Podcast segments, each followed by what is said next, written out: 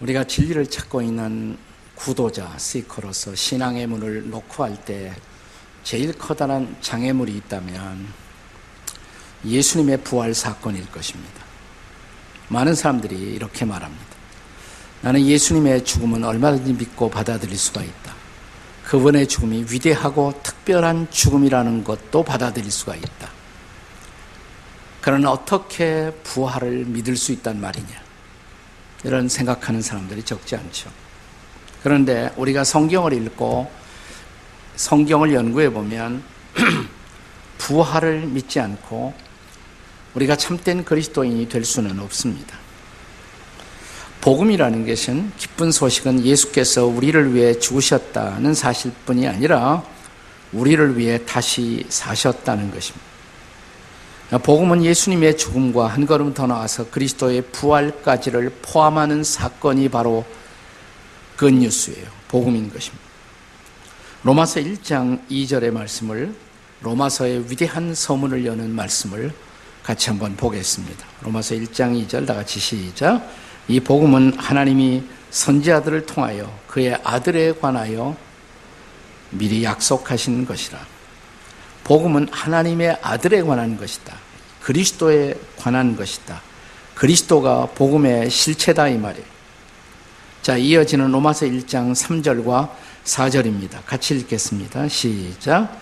그의 아들에 관하여 말하면 육신으로는 다윗의 혈통에서 나셨고 4절 성결의 영으로는 죽은 자들 가운데서 부활하신 능력으로 하나님의 아들로 선포되셨으니 곧 우리 주 예수 그리스도십니다. 그러니까 예수께서 부활하심으로 그가 하나님의 아들이심이 인정되고 선포되셨다. 그것이 복음이다 이 말이에요. 자, 이제는 고린도전서 15장 3절과 4절을 같이 읽겠습니다. 시작. 내가 받은 것을 먼저 너에게 전하였나니 이는 성경대로 그리스도께서 우리 죄를 위하여 죽으시고 장사 지낸 바 되었다가 성경대로 사흘 만에 다시 살아나서 잘 들어보세요. 이렇게 말했어요. 내가 받은 것. 내가 받은 것이 뭐냐면 복음이에요. 내가 받은 것. 내가 받은 복음을 먼저 너에게 전하였나니 이것은 이 복음은 복음은 성경대로 그리스도께서 우리를 위해 죽으시고 장사 지낸 바 되었다가 성경대로 사흘 만에 다시 살아나신 것 그것이 복음이다 이 말. 자, 이제 우리가 자주 인용하는 로마서 10장 9절의 말씀을 함께 읽겠습니다. 로마서 10장 9절입니다. 내가 만일 내 입으로 예수를 주로 시인하며 또 하나님께서 그를 죽은 자 가운데서 살리신 것을 내 마음에 믿으면 구원을 받으리니. 그러니까 부활 안 믿으면 구원 못 받는 거예요. 내가 부활을 믿지 못한다. 이 사람 아직 구원받지 못한 사람이에요. 예수 부활을 믿지 않고는 구원에 동참할 수가 없다는 것입니다. 왜 부활까지 믿어야 합니까? 죽으심만 아니라 부활까지 믿어야 합니까? 로마서 4장 25절 말씀을 보겠습니다. 로마서 4장 25절 같이 읽습니다. 시작. 예수는 우리가 범죄한 것 때문에 내줌이 되고 또한 우리를 의롭다 하시기 위하여 살아나셨니라. 다시 보세요. 예수는 우리의 범죄 때문에 내어줌, 내어줌이 뭐예요? 십자가에 내어주심, 십자가에 죽으심이에요. 우리의 죄 문제를 해결하기 위해서 예수님이 십자가에 죽으셨다. 나 거기서 끝나지 않아요. 또한 우리를 의롭다고 하시기 위해서 그분은 다시 살아나셨다. 우리를 의롭다 하시고 우리가 의 가운데 새로운 생명 가운데 살아가도록 그리고 새로운 삶을 그분이 안내하고 인도하시기 위해서 그는 부활하셔야 했다는 것입니다. 이것이 복음이에요. 오늘의 본문 요한복음 20장입니다. 20장 서두에는 예수님의 두 제자였던 사도 베드로와 요한 그리고 예수님의 여자 제자였던 막달라 마리아가 등장합니다. 그들은 모두 예수님의 부활을 신앙하기에 이르렀고 뿐만 아니라 예수 부활을 증거하는 부활의 증인이 되었습니다. 그러나 그들이 부활 신앙에 도달하는 길은 조금 달랐습니다.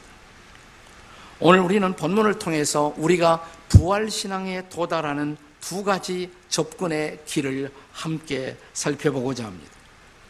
부활신앙에 도달하기 위한 두 가지 접근의 길 뭘까요? 자, 그 첫째는 이성적 접근의 길입니다. 열심히 생각해서 이성 추구를 통해서 아, 그 부활 아, 아, 믿는다. 아, 부활은 make sense다. 그래서 이성적 접근을 통해서 부활 신앙에 도달하는 길이 있다는 것입니다. 자, 오늘 본문의 사건은 막달라 마리아가 먼저 예수님의 무덤을 어저께 돌아가셨고 오늘 예수님의 무덤을 찾아왔다가 그 무덤돌이 옮겨진 것을 보고 아, 누군가가 예수님의 시체를 훔쳐갔구나 이렇게 판단했습니다. 그래서 이걸 빨리 예수님의 제자에게 알려야 알려야 하겠다. 어떤 제자에게 알릴까? 예수님의 제자 가운데서 리더격인 제자, 수제자 먼저 베드로가 생각났고 또 하나 예수님이 그렇게 사랑하고 아끼셨던 제자 요한이 생각났어요. 두 제자에게 달려가서 예수님의 시체가 없어졌어요. 그걸 알린 것입니다. 오늘 본문에 근데 또 한 명의 제자를 요한이라고 그렇게 이름을 기록하지는 않았습니다. 2절에 보면 예수께서 사랑하셨던 그 다른 제자라고만 기록되어 있습니다. 그러나 우리는 요한복음서를 계속 연구해 보면서 요한복음의 저자인 사도 요한이 자기를 성경에 기록할 때 뭐 나 요한이라고 말할 수가 없으니까 예수님이 사랑하는 제자, 예수님의 또 다른 제자 이렇게 자기를 표기한 것이 사도 요한의 자기 표현 방식이었다라는 것을 우리는 요한복음 공부하면서 계속 확인해 왔습니다. 자, 본문의 2절을 같이 읽겠습니다. 2절 말씀 함께 같이 읽습니다. 시작. 시몬 베드로와 예수께서 사랑하시던 그 다른 제자에게 달려가서 말하되 사람들이 주님을 무덤에서 가져다가 어디 두었는지 우리가 알지 못하겠다 하니. 아, 그런데 4절에 의하면 이 두 제자가 함께 예수님의 무덤을 향해 달려갔다 이렇게 기록합니다. 근데 계속되는 말씀에 보면 요한이 조금 먼저 무덤에 도착한 것 같아요. 그리고 조금 후에 베드로가 무덤에 도달한 것으로 기록되어 있습니다. 자, 그런데 이 두 제자는 결과적으로 같은 결론에 도달합니다. 8절 말씀 보세요, 이제. 본문의 8절입니다. 시작. 그때야 무덤에 먼저 갔던 그 다른 제자도 들어가 보고 믿더라 그랬어요. 그 다른 제자가 누구예요? 요한. 요한도 믿었다. 예수님의 부활을 믿었다는 것입니다. 무슨 말입니까? 베드로도 요한도 예수님의 무덤에 들어가 보고 우리는 무덤 그러면 한국 사람의 무덤 이렇게 무덤을 어떻게 들어가나? 어? 무덤 다 파헤치고 다시 이렇게 하나? 이스라엘 무덤은 달라요. 바위 석굴에 돼 있어요. 바위 석굴. 바위를 파서 그 안에 다가 이렇게 공간을 만들고 거기에 예수 그 죽은 사람들의 시신을 잘 싸갖고 세마포로 잘 싼 다음에 예, 그러니까 좀 어, 고급한 사람이 부자들이 죽었을 때는 그 세마포에다 향유를 많이 적셔갖고 잘 싸갖고 그 무덤 바위 석굴 안에 갖다 놓는 것입니다. 우리가 앞에 돌로 무덤의 문 입구를 이렇게 막는 것입니다. 자, 그들은 이 무덤 속에 들어가 보고 결과적으로 예수의 부활을 믿었다는 것입니다. 어떻게 믿게 되었을까요? 두 가지 사건이 이 두 제자에게 예수님 부활이라는 결론에 도달하게 만든 것입니다. 하나는 빈 무덤, 무덤이 왜 비었을까? 조그만 무덤 돌로 막은 것이 아니라 좀 큰 무덤일수록 큰 돌로 막아요. 근데 그 돌은 몇 사람 힘 가지고 꼼짝도 안 하는 거예요. 굉장히 큰 돌입니다. 이 돌을 누가 굴렸을까? 더군다나 예수님 아, 돌아가고 나서 직후에 빌라도의 명령에 의해서 거기에는 로마의 병사들이 지키고 있었단 말이에요. 누가 굴려냈지? 이런 거. 또, 그 무덤 속에 있었던 예수님의 시신을 쌌던 수의, 그 수위에 대해서 생각해 본 결론, 마지막 결론. 아, 아무리 생각해도 이건 예수님이 다시 사신 거야. 라는 부활의 결론에 도달했다는 것입니다. 무슨 말입니까? 좀 더 자세하게 우리가 팩트 체크에 들어가 보겠습니다. 요즘 그런 거 많이 하더라고요. 팩트 체크 한번 해보겠습니다. 디테일하게. 자, 4절에 보면 이 무덤에, 예수의 무덤에 먼저 도착한 것은 요한이었죠. 요한, 요한이었습니다. 네, 그 다음 5절 보세요. 5절. 다 같이 읽겠습니다. 5절 시작. 구부려 세마포 놓인 것을 보았으나 들어가지는 아니하였더니 여기서 요한이 보았다 그랬어요. 근데 어디서 보았느냐? 무덤 바깥에서 무덤 안을 이렇게 봤다 이 말이에요. 돌이 굴려졌으니까 그 안이 보이지 않겠습니까? 바깥에서 안을 보았다. 근데 보았다는 단어가 히라버 단어에 블레포라는 단어가 쓰여집니다. 근데 이 블레포라는 단어는 그냥 흘깃 봤다 이 말이에요. 흘깃 지나쳐 보았다 이 말이에요. 이게 블레포라는 단어. 무덤에는 들어가지 않고 바깥에서 흘깃 보니까 예수님의 몸을 시체를 싸고 있던 세마포가 그냥 빈 고치 모양으로 그 수위만 있는 거예요. 요한이 무슨 생각을 했을까요? 맞아. 막달라 마리아의 말이 맞았구나. 누군가가 예수님의 시체를 도적질해 갔구나라고 요한도 처음에는 그렇게 판단하는 것입니다. 하지만 요한은 굉장히 감수성이 민감한 사람이었어요. 예수님이 무척 사랑했고 항상 그 예수님과 제자들의 그림을 그릴 때 예수님 가까이에서 예수님의 가슴에 이렇게 기대고 있는 제자는 사도 요한이에요. 네. 예수님에 대한 남다른 사랑이 깊었던 제자입니다. 차마 자기가 사랑하고 존경했던 스승의 무덤 속에까지는 들어갈 생각을 차마 못했을 것입니다. 요한은 바깥에서만 본 거예요. 근데 베드로는 달랐습니다. 베드로는 성격이 요한하고 정반대 사람. 아주 저돌적이고 다혈질이고 모험심이 많고 그러니까 예수님이 저 바닷가에서 배 안에 있던 베드로에게 한번 와라 그러니까 그 바다를 향해서 팔을 내딘 그만큼 모험적인 사람이 베드로였단 말이죠. 자, 베드로는 어떻게 했다고요? 6절과 7절 말씀을 잘 읽어보세요. 잘 읽으셔야 돼요. 팩트 체크하는 마음으로. 자, 6절, 7절 시작. 시몬 베드로는 따라와서 무덤에 들어가 보니 세마포가 놓였고 7절 또 머리를 쌌던 수건은 세마포와 함께 놓이지 않고 딴 곳에 다른 곳에 쌌던 대로 놓여 있더라 이렇게 기록되어 있습니다. 우선 여기 베드로가 베드로는 들어갔다고 그랬죠 무덤에 바깥이 아니에요. 자 바위 석굴 무덤 안으로 들어간 것이에요. 들어가서 보았다는 단어가 요한이 보았다는 단어와 원어의 히라보 원어의 전혀 다른 단어예요. 여기서 쓰여진 보았다는 단어는 떼오레오라는 히라보 단어가 쓰여집니다. 떼오레오.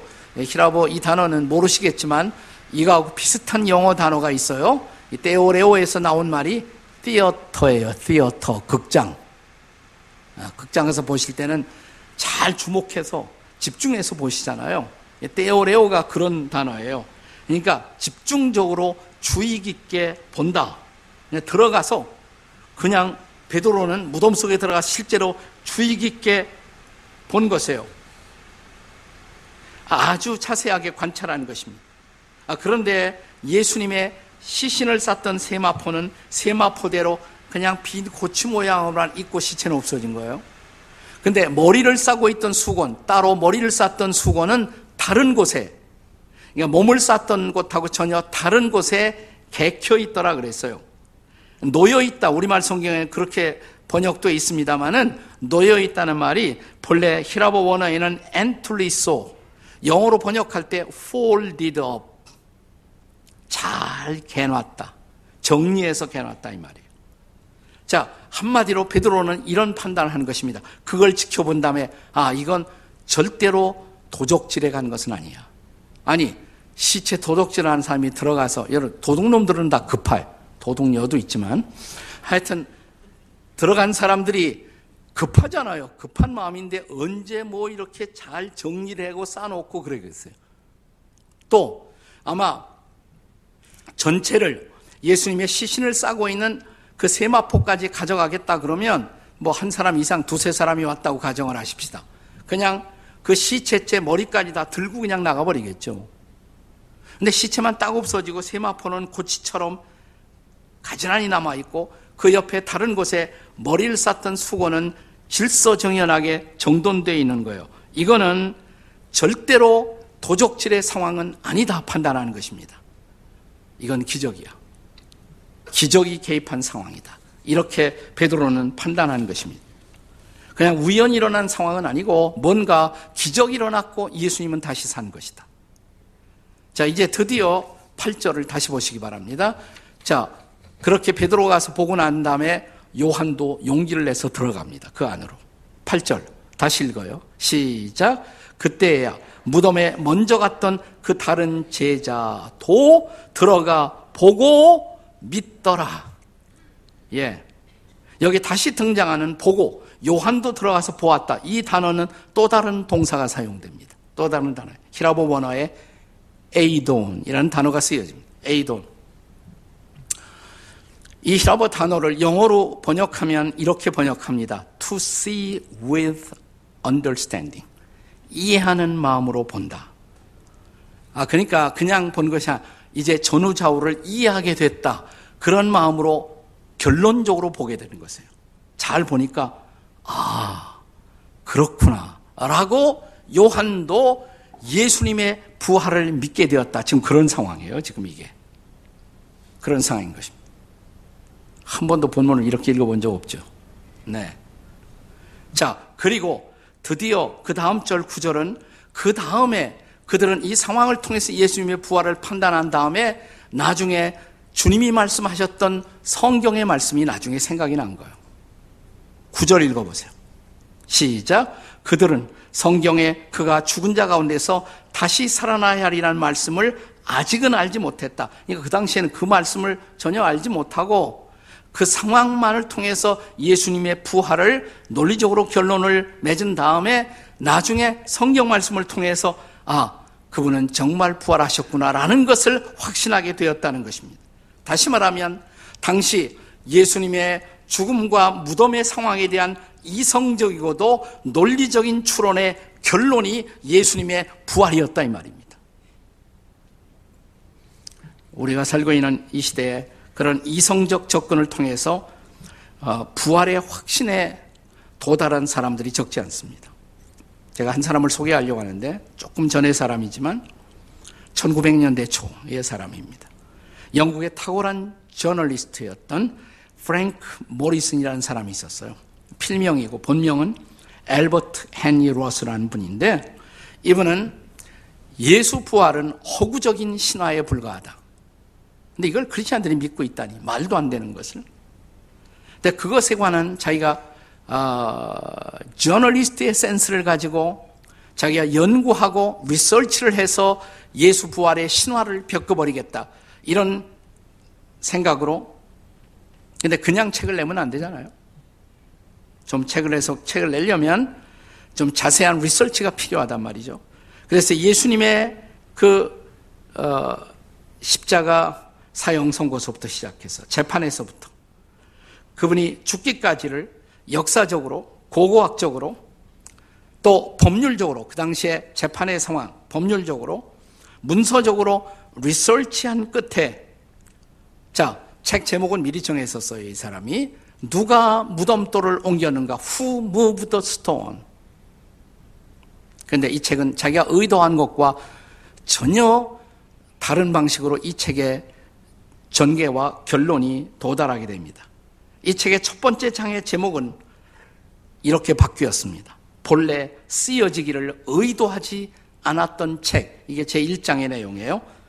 The book that refused to be written. 쓰여지기를 거절했던 책. 그러니까 자기가 의도하지 않은 결론으로 간 거예요. 그러니까 거의 한 3년 이상 예수님의 죽음의 상황을 연구하다가 내린 이성적 결론. 왜 무덤돌이 비었지? 무덤이 왜 비었지? 무덤이 왜 비었지? 여러 가지 상황이 있을 수가 있잖아요. 누가 훔쳐갔나? 예. 아니면 예수님의 제자들이 너무 부활을 사모한 나머지 무슨 그 환상을 보았나? 그리고 예수님의 부활이라고 소문을 퍼뜨린가? 이런 것들이 가능한 추론인가를 하나하나 더듬어 보는 것이에요. 그리고 아무것도 가능하지 않다.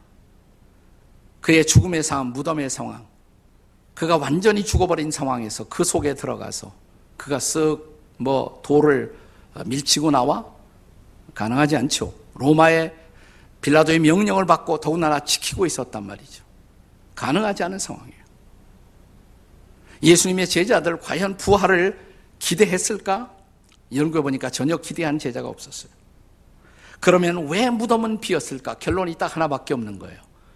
그분은 부활하셨다. 그가 말씀하신 그대로 부활하셨다.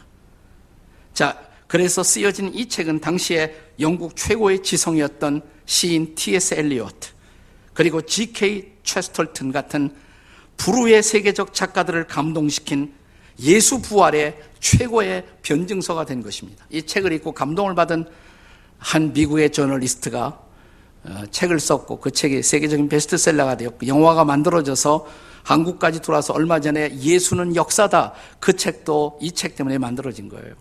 그것도 그렇습니다. 부활 있을 수 없어 이렇게 쉽게 가정하지 마시고 프랭크 모리슨처럼 왜 성경이 예수님의 부활을 증거했을까? 무덤이 비어진 그 상황은 뭘까? 여러분의 가능한 모든 생각으로 추적해 보십시오. 생각해 보십시오. 그렇다면 여러분도 틀림없이 베드로처럼 요한처럼 그리고 프랭크 모리슨처럼 여러분도 마침내 그분은 부활하셨다라는 이성적 결론에 도달하게 될 것입니다. 이게 이성적 추구의 길이에요. 접근의 길이에요. 나 사람들이 예수님의 부활을 믿고 있는 사람들을 보면 생각하고 연구하다가 아 그분은 틀림없이 부활했어. 난 이제 믿어. 라고 결론에 도달한 사람도 있는가 하면 또 다른 사람들이 있어요. 그건 체험을 통한 접근의 길입니다. 두 번째가 체험적 접근의 길. 다시 말하면 부활하신 예수님, 살아계신 예수님을 만나버린 거예요. 그거 안 믿을 수가 없죠. 자기가 만나는데. 이 체험에는 약간 주관적인 측면이 있지만 그럼에도 불구하고 살아계신 예수님을 만나고 나서 부활을 믿게 된 수많은 사람들이 이 땅에 존재합니다. 여러분 저 둘 중에 하나일 거예요. 본문에 여기 두 번째 접근의 길을 통해서 만난 사람이 바로 막달라 마리아입니다. 자, 사실 본문 1절은 이렇게 시작했습니다. 1절 다 같이 읽습니다. 시작. 안식 후 첫날 일찍이 아직 어두울 때 막달라 마리아가 무덤에 와서 둘이 무덤에서 옮겨진 것을 보고 돌이 무덤에서 옮겨졌어요. 그리고 2절에 보면 막달라 마리아가 두 제자 요한과 베드로, 베드로와 요한에게 달려가서 예수님 무덤에서 그 몸이 없어진 것을 보고하죠. 그 후에 어떻게 되었을까 궁금하지 않아요? 그 후에 이 여인은 어떻게 되었을까? 본문에 이어지는 요한복음 20장 11절 이하 18절에 보면 이 여인이 부활하신 예수님을 직접 만나게 됩니다. 아니, 부활하신 예수님이 찾아와 이 여인을 만나 주셨습니다. 그리고 이 여인은 변합니다. 예수님의 부활을 증거하는 놀라운 제자로 이 여인이 변신하는 것이에요. 대개 부활 신앙을 비판하는 사람들은 예수님의 제자들이 부활을 너무나 고대했던 나머지 어떤 심리적 현상을 부활로 착각한 것이 아닌가라는 반대를 제일 많이 지적합니다. 그런데 오늘의 본문이 보여주는 명백한 사실은 베드로도 요한도 그리고 막달라 마리아도 예수님의 부활을 기대하지 않았다는 것입니다. 자, 막달라 마리아도 처음에는 누군가가 예수님의 시신을 무덤에서 훔쳐간 것으로 판단하지 않았습니까? 그리고 부활하신 주께서 그녀에게 처음 나타났을 때에도 그분을 부활하신 예수님이라고 전혀 생각을 못했어요. 자, 요한복음 20장 15절을 보겠습니다. 20장 15절 함께 같이 읽습니다. 시작. 예수께서 이르시되 여자여 어찌하여 울며 누구를 찾느냐 하시니 그가 동산지기인 줄 알고 이르되 주여 당신이 옮겼거든 어디 두었는지 내게 이르소서 그리하면 내가 가져가리이다. 자, 누군가가 나타났어요. 익숙한 분이 나타났어요. 누구라고 생각했다고요? 동산직이 그 무덤을 관리하고 있는 관리인으로 판단한 것입니다. 그리고 당신이 우리 선생님의 예수님의 시신을 어딘가 옮겼다면 숨겼다면 나한테 가르쳐 달라고. 그렇게 말했단 말이죠. 그런데 그 다음 절에 예수님의 한마디로 이 여인의 모든 것이 변해버렸습니다. 16절에 보면 동산직인 줄 알았던 그분이 막달라 마리아를 향해서 이렇게 부르고 있단 말이죠. 마리아야. 익숙한 음성이에요. 순간적으로 알아차렸어요. 그분이 자기의 사랑하는 주님이라는 것이요. 그녀는 그분 앞에 엎드리면서 이렇게 말합니다. 라보니요, 선생님이요. 여기 부활하신 예수님과 막달라 마리아의 만남. 예, 그리고 모든 것이 변했습니다. 어두운 음지에서 살아왔던 여인, 막달라 마리아. 그냥 달라고 평생 그리고 살던 여인. 사랑에 굶주렸던 여인이 이제부터는 막 주는 마리아로 바뀌었습니다. 그리고 살아계신 주님을 증거하는 놀라운 제자가 되었습니다. 자, 요한복음 20장 17절에서 주님은 막달라 마리아에게 내가 가서 중요한 단어, 그 다음에 전하라 라고 말씀하십니다. 18절에 보면 그녀는 받은 말씀대로 가서 전했다고 성경은 기록합니다. 사랑하는 여러분, 우리가 살고 있는 이 시대에 부활하신 주님이 제일 많이 나타나고 있는 것이 여러분 예수님 지금도 살아계신데 그분은 나타날 수 있잖아요. 제일 어디 많이 나타나신 것 같아요. 부활하신 주님이 가장 그분의 부활의 실체가 드러나고 있는 놀라운 곳이 어딘 줄 아세요? 무슬림 세계예요. 무슬림 세계. 이슬람권이에요. 자, 우리는 이렇게 생각하지 않습니까? 이 세상에서 제일 선교하기가 전도하기가 힘든 곳이 어디예요? 무슬림권이죠. 거기 제일 전도하기 힘들잖아요. 예수 믿는 사람들 철저하게 금지시키고 철저하게 죽여버리고 그게 이슬람권이잖아요. 보통 방법으로 전도가 안 돼요. 그런데 여러분 무슬람권을 선교하는 분들이 놀라운 보고를 최근에 하고 있습니다. 지나간 1400여 년 동안 무슬림을 믿다가 크리스찬이 된 사람, 회심한 사람들의 숫자, 지난 1400년 동안 회심한 사람보다 지나간 10년 동안 크리스찬이 된 무슬림이 더 많다는 거 아세요? 이런 놀라운 사건이 지금 벌어지고 있어요. 그럼 어떻게 그들이 크리스찬이 되고 있는가? 꿈에서 환상을 통해서 부활하신 예수님을 만나고 있어요. 무슬림들이. 그러니까 아마 그들이 믿을 방법이 없기 때문에 가장 특별한 방법으로 주님은 그들에게 주님 자신을 드러내 보이고 있다고밖에 결론을 내릴 수가 없어요. 무슬림 선교하는 분 가운데 탐 도일이라는 목사님이 계십니다. 이분이 최근에 쓴 책 하나가 무슬림 선교하는 분들에게 커다란 샤킹한 충격을 던지고 있는 그런 베스트셀러가 되고 있는 책 하나가 있어요. 아직 한국말로 번역이 안 됐어요. Dreams and Visions. Dreams and Visions. 탐 도일이라는 분이 쓴 책입니다. 이 책에는 부활하신 예수님을 만나고 무슬림 자리에서 크리스천이 된 수많은 사람들의 증언이 계속되고 있습니다. 그 중에 책 첫머리에 나타나는 한 케이스, 한 스토리만 여러분에게 소개하려고 합니다. 에집트의 카이로에서 일어난 사건입니다. 거기 가면 올드 카이로, 새로운 신 지역이 있는데, 올드 카이로 지역에서 위험을 무릅쓰고 지나간 2년 동안 복음을 전해왔던 전도자, 여기 책에 나오는 사람들은 이 사람들의 그 신분과 안전을 위해서 어, 저자가 이름과 상황만 조금 바꾸었다 이렇게 말합니다. 그러나 모든 것이 다 팩트, 진실이라고 말합니다. 핫산이라는 이름의 전도자예요. 전도하고 있었던 사람. 그가 어느 날 길에서 마스크를 하고 총을 겨눈 사람에 의해서 납치를 당합니다. 길에서 죽지 않으려거든 아무 소리 말고 나를 따라오라. 골목길을 통해서 아주 다 낡은 허스름한 창고에 도달하게 되었습니다. 내가 지나간 몇 년 동안 열심히 쿨한 공부하고 모슬렘 위해서 애썼던 모든 노력이 여기서 끝장이 나는구나 이 사람은 이렇게 생각하며 창고 안으로 끌려 들어갔습니다. 들어가자 보니까 가운데 촛불이 있고 건장한 10명의 사내가 그를 둘러쌉니다. 아, 여기서 나를 처형하는구나. 무슬림을 전도하고 있던 나를 여기서 처형하려고까지 데려왔구나. 그런데 갑자기 리더격인 사람이 당신을 이렇게 데려왔던 것에 용서를 구하오. 이렇게밖엔 당신을 데려올 수가 없었어. 하지만 우리는 당신을 해치는 사람들이 아니요. 안심하시오. 라고 말을 꺼냈다고 합니다. 그러면서 여기 있는 우리 모두는 여기 카이로의 알 아자르 대학, 알 아자르 대학은 거기에 있는 유명한 무슬림 교육기관이에요.